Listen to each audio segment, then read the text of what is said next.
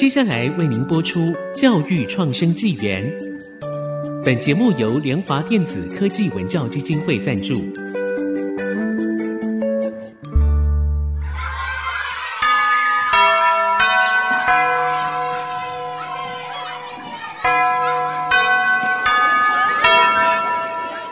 起立！起立！跳脱填鸭教育，多元思考学习，孩子的未来有无限可能。欢迎来到教育创生纪元。欢迎收听教育创生纪元，我是峰哥，我是阿敏。那我们节目会同步在 Apple、Spotify 上架，那欢迎大家分享。在上一集我们访谈戴雨欣，中央大学的一位学霸哦，那他现在在一间新创公司工作。我们谈到当初在中央大学里面，他们所修的课程，其实这个课程不是老师开出来的，它其实是学生他们自己组织，然后自己写课程大纲，还拿到学校的正式的学分。我觉得这个其实是蛮难搞定的，因为通常学生在做这样的一个学习的规划的时候，教授反而变成好像就是去看，哎，你有没有在学习啊？然后需不需要有什么样的资源啊？我帮你找资源啊？哎。这种教授听起来蛮容易的哈。那当初在中央大学到底是怎么样把这种学生他自己的兴趣，然后变成还可以拿学校的学分的？其实这也是经过一段漫长的历史，然后还有巧合啦、机遇。因为刚好那时候我是在教务处的教学发展中心，也就是所谓的学校课程的研发的单位，所以那时候教务长陈志成教长非常的支持我们这个部分，所以让我们在社群里面就去做这样的研发，然后最后看到了成果之后，用这样的东西慢慢推广到教务的单位，然后甚至把它争取成学校的一个学分或两个学分，都要花很大的力气去争取，因为老师会觉得。那如果上了线上课程之后，那还需要老师吗？其实呢，老师会担心自己的角色就像被机器 AI 取代的感觉，但其实应该叫做老师被升级了。你不再是只有做教学这个，而是帮他做一个整合整理。哦，帮他变成一个专题，或者是变成一个这样一个学程，所以其实当时做了很多的前阶段的社群的努力，然后看到一些成果，然后争取后来才慢慢变成学校固有的这个微课程的制度，而且实行到现在。我觉得这个回应到我们前一集所讲到所谓的动机，还有学生的自律，因为在上一集宇欣也有讲到，这些 Coursera 线上课程的完课率是四趴。四趴就是一百个人报名里面，大概只有四个人会完成这样的课程而已。所以所谓的自学，它其实是包含了很多，就是你的动机是什么，然后你有没有纪律的去完成它。我想要请教一下雨欣，就是当初你们在修这样的课的时候，特别最后争取到学校的课只有两学分，哎，四年 两学分，对，这其实是蛮少的。但是你投入的这一些时间里面，是远远超过两学分的的。没错，当初。这应该是有很强的一个动机，然后你又有一个自律去完成它了。这个到底是怎么样维持你的自律的呢？其实，在当时那个社群环境，有点像是说，就是一个学习的实验场。就是延伸到可能我在国高中会自己去做实验，到了大学就是遇到一群伙伴一起去做实验。那其实要导入到学校的正式课程，真的是一个很很漫长的过程。当时我们每一次都是去看说，哎，我们的学习目标是什么？然后花了可能一两天时间把学习资源去画出来之后，然后就中间也不断去跟老师进行讨论。那其实我们在社群里面一开始在招的时候，我们也在想说，哎，既然官方说是四趴，那我会就是可能找了二十个同学，最后只有一个同学去完成的。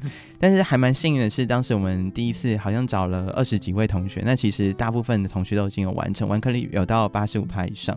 中间过程我们有设定几个机制，就是每周我就有扮演那个小天使、小主人的角色，对，跟大家讲说，哎、我们这周很好玩，零食有什么样好吃的，然后又讨论什么样好玩的一些议题。我们通常会分两个小时，第一个小时就是我们会有一个既定有趣的议题，可能是跟大学有相关的；后面一个小时就是一个小小的 social。那在这 social 时光，就是我们会互相去分享，哎、欸，这周我们 Coursera 上的东西如何？我们遇到什么样有趣的东西？我记得有些人修犯罪心理学。有些人在修这个核融合，嗯，那有些人是在修运动科学，或者是在学 Python 等等，所以他们就会去激出不同的火花，或者是在分享说，哎、欸，这一周我可能遇到什么样老师，他提供什么样新的观点，还蛮有趣的。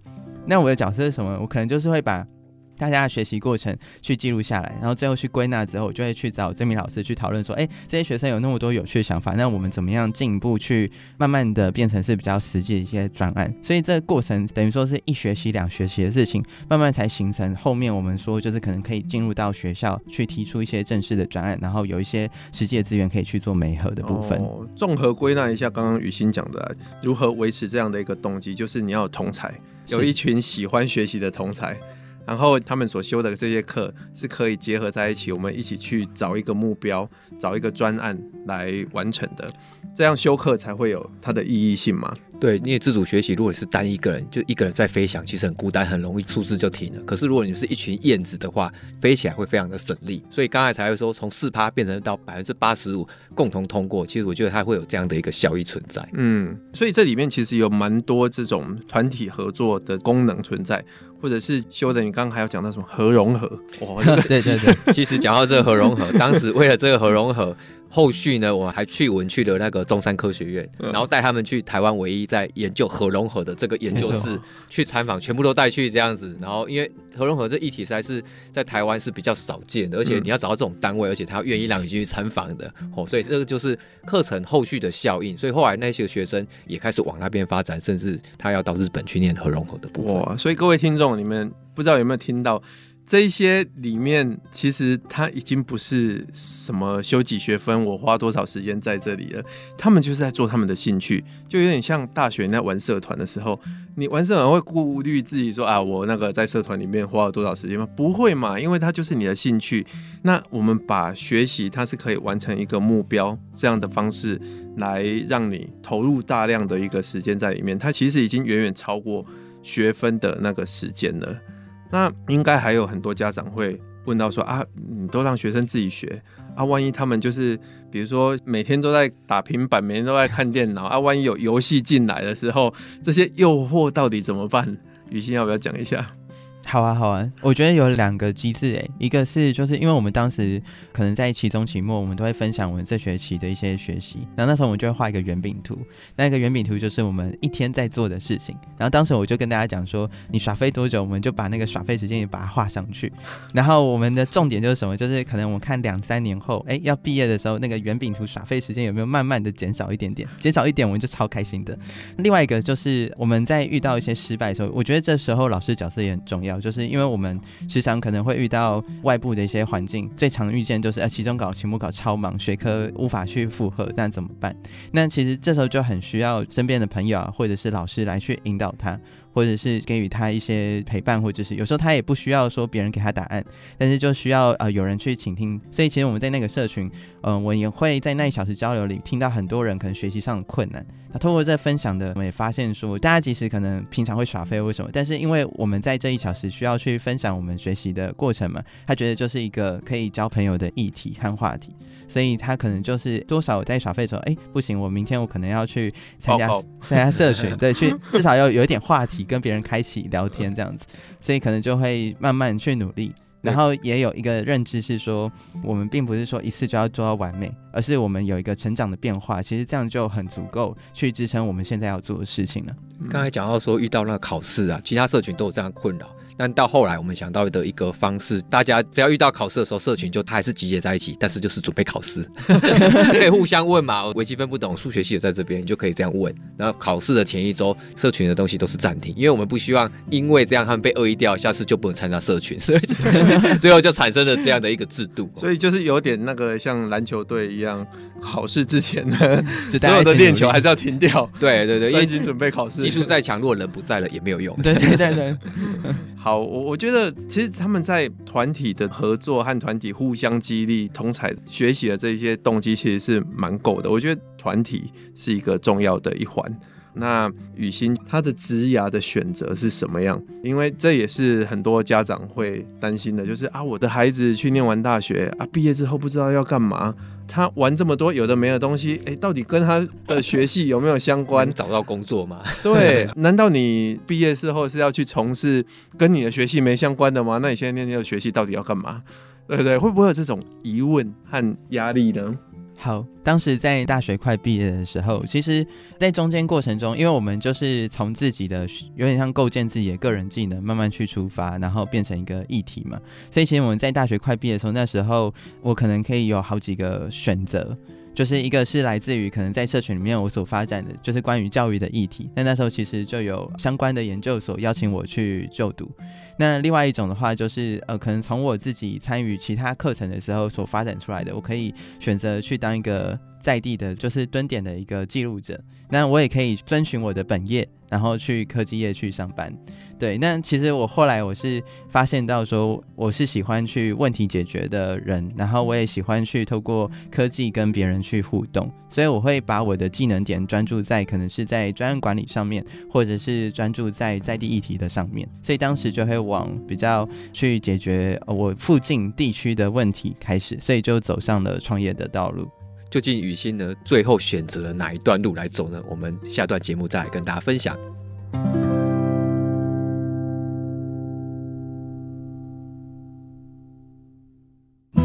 欢迎回到教育创生纪元。刚才我们最后谈到说，哎，雨欣其实有好几条路可以选择，有四条。那最后呢，到底你选择了哪一条路来走？OK，因为我真的很喜欢解决呃我看见的一些问题，当时我就选择了创业的相关的道路。对，那也当时也是遇到一群团队，然后那时候就我当时毕业的时候遇到疫情，然后当时就是发现说大学的这个博览会其实都没有办法去举办，所以学校一直在找说一些替代的线上方案。那当时其实我们在大学的社群里面，曾经就有一个案子是想要去做一个线上的策展的一个环境。有那个 idea 之后，又遇到了一群创业的伙伴，想说，哎，好像可以去用这个主题来去试试看，所以当时毅然决然就选择了这条从零到一的这个创业的道路，这样子。哎，我记得当初雨欣在要毕业的时候，我也大概知道他的状况。某个非常高薪的科技公司有邀请你去，对不对？应该说有一些方向，然后我可能可以去试试看，这样。对，因为。我知道大部分的家长都会希望自己的小孩可以在毕业后去高科技公司赚大钱。为什么要去新创的行业呢？自学的时候，他们心脏已经压力够大，你现在说要去创业，他们对不知道是什么心情。到底为什么这样？哦，那时候就是我爸也一直在告诉我说：“哎，你应该要先去选择这个待几年，要不然你就去读研究所。那你为什么就是要跑去创业呢？这样子。”但是我觉得很多时候是透过第三方，那时候可能老师啊，或是身边的人告诉我爸妈说，就是哎，其实让小孩去做他喜欢的事情，其实蛮重要的。然后你看小孩快快乐乐也很好啊。所以我爸妈在一个有点困惑的情况下，但是他也相信我的情况下去选择。我觉得雨欣的爸妈真的是很棒，从高中那时候大概就听出来，他的爸妈其实是蛮开放的，心脏是练出来的，因为他知道自己的孩子在干嘛。然后他的孩子其实也给他保证，就是说我其实是有学习的目标的。所以到大学毕业的时候，他其实选择的是一条创业的路。其实创业，我觉得在台湾的一个环境里面，创业不是那么容易，但是。他是在做自己喜欢做的事情。我有听很多去待遇很好的科技公司，他们会说啊，我先赚个十年，然后再来做自己喜欢做的事情。但是我其实我会比较偏向予昕的方法，我会跟我的学生讲说，其实二十岁到三十岁是你还是可以一直学习的过程，你可以允许那时候自己的口袋是空空的。但是你有很多很多的学习，而不是说一毕业然后就要去赚很多钱，然后到三十岁的时候你才想说啊，我要很多的学习。我觉得那时候是比较难达成的，因为三十岁你可能已经结婚、有小孩、有老婆，然后有房贷，有很多的贷款了。对，所以反正三十岁是比较难的。对，老师刚刚讲到很重要的概念，就是我在大学执行专业的时候，就会听到可能长辈他会告诉我说：“哦，年轻真好。”那时候我听到的时候，我就想：“哎。”为什么年轻真好呢？为什么大家都要这样说？后来我就听到了“人生负累”这个词，就是随着我们年纪成长，我们可能会有不同的关系阶段，然后负累也会越来越增长。所以其实也是因为有了这样的概念，影响到我就是毕业选择的道路，我就觉得说，诶，那我应该在我负累最小的时候去做最有挑战的事情。那即使好，我现在创业失败也好，那我还是有一些机会可以重新去可能进入职场，或者是说走不同的条路。是，刚刚雨欣其实有讲到说，他毕业的时候是选择了创业这条路。然后在他学长的公司那边嘛，有做了一个 project，对对对，但是做完之后呢，雨欣又毅然决然的离开了，然后去了另外一间新创公司，到底是怎么样呢？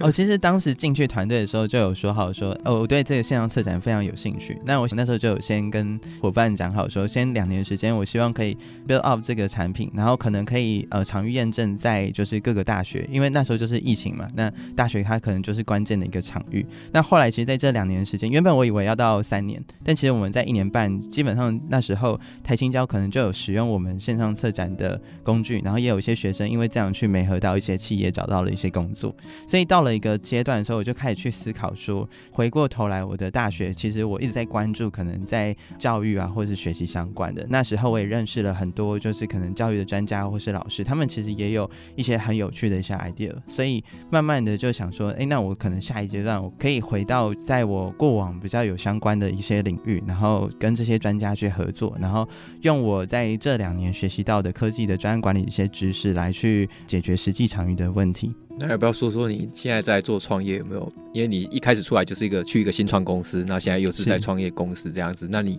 有没有遇到什么样困难，或者是让你觉得哎、欸、这条路怎么这么难走，或者是哎、欸、会不会走不下去？对，走不下去，很有很有那个。对，我觉得很重要的就是对于专业能力的搜集，因为等于说我们在新创，大家其实都是从零到一，然后都是向外去搜索资源。那你怎么去在公司的内部去建立好，就是可能跟其他公司不太一样，但是都有那个机制概念也都是一样的，所以这就很仰赖有大学的线上学习。就是我可能会透过 LinkedIn 啊，或者是说透过工作坊，或者是跟别人去交流，来去收集这些知识。那我遇到最大的问题，有时候就是学了要马上去用。这件事情在大学其实还好，因为你可能有一学期去学，另外一学期去用。但你到了职场呢，你可能就是这两个礼拜学，哎，下两个礼拜去用，哎，你可能边学边用，对，边学边用。你就是先完成，然后再去不断去优化这个过程。我觉得雨欣他在讲的有扣回我们上一集所讲的，就是他的自学力，还有他自己可以很快的去完成这些事情。所以，其实，在大学他所奠定的这个自学力的基础，然后到现在，他就是可以很快的去学习一个新的能力，然后马上就去进行跨域。这其实是有点像一路在打怪的感觉。是，他是一直在解决问题。而这也是雨欣他一直觉得他做任何事情都很有挑战性，然后学任何事情都是非常有动机的。对，我发现他们其实一直不断在更新，而且慢慢发现一些创新的东西。哦，那我记得他们好像有最近有一个创造了一个叫 Amy，哦用 AI 对创造了一个未来的一个新的系统。呃，这跟我们就是合作的老师们是有一点相关的，就是现在国高中生所在意的，可能除了学科内，还有学科外。那我们统称这些能力是多元能力。那目前高中生他会透过可能多元能力的评量来去了解自己的强能力和弱能力，但是他今天如果还要去了解说自己实体课程和线上课程。基于他自己的能力，他要怎么去修课？这一段其实他可能只有几天时间，然后要花很多很多的时间成本来去了解，甚至了解后他也不确定说他选的课是不是适合他的。所以，我们这边就是希望透过 AI 的技术，然后把这个测验去做一个加速的升级，快速让学生去了解到他自主学习的目标。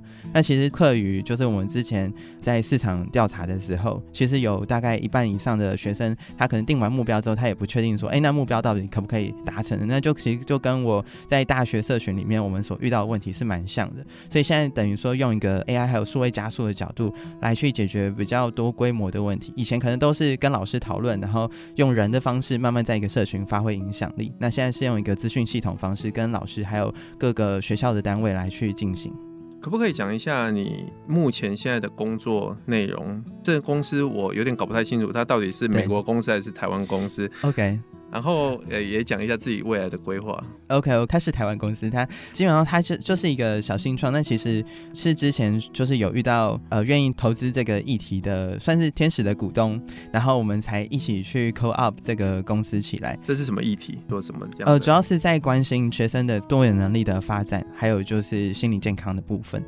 对，像心理健康的议题，现在联合国其实大家也都在慢慢重视相关的议题。像台湾，我在咖啡厅工作的时候，也时常听到家长啊会焦虑说：“哎，我到底要让小孩的教育怎么办？”或者是说，他们有些人还没生孩子的家长会说：“我到底要不要生孩子？”因为他们可能上学一定会不开心，那我这样我还要有一个孩子吗？他们其实都会加入这些考量。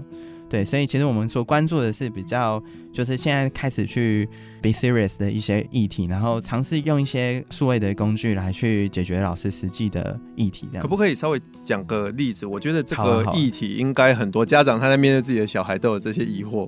我们现在其实是在做各式各样的尝试。那我们现在比较清楚的是，呃，多元能力的测验可以帮助小孩，就是青少年来去了解说多元能力的强能力和弱能力。那这部分的话，就可以切合到说他们在自自主学习的规划的成长的过程，有没有在各个面向去补足自己的强项弱能力。而且，如果你是要以比如说台大心理系和辅大心理系作为目标，你要培养的多元能力其实是不太一样的。所以这部分其实是可以让学生去更加了解自己的部分。那资讯系统部分，你就可以把它想象成推荐系统。目前像课程，可能光台北市就有一万多堂课程，你不可能说我要一个一个去搜嘛，所以我们就可以协助学生。那学生他就可以，比如说他需要补强能力是外语能力，他就可以直接从这一万多堂课程里面筛选出二十几堂可能是适合他的。然后我们这边目前就是在建立一个 AI 的模型，那以后就是老师可以专注在去制定这个课程内容的资讯。然后我们就可以帮他去美合到，哎，可能适合上这门课的一个学生。好，听起来是蛮棒的一个学习。那我们很开心，就是今天可以邀请到雨欣来分享到他从高中的学习，一直到毕业之后，然后在两间新创的这些工作经验，然后他致力于一直想要去解决问题和帮助孩子去做更好、更有效的这些学习。哦，真的很高兴邀请到雨欣。那我们这个节目今天到这边，大家别忘了多给我们一些呃支持和鼓励，也帮我们订阅。好，那我们教育创生纪元，下周见喽，拜拜。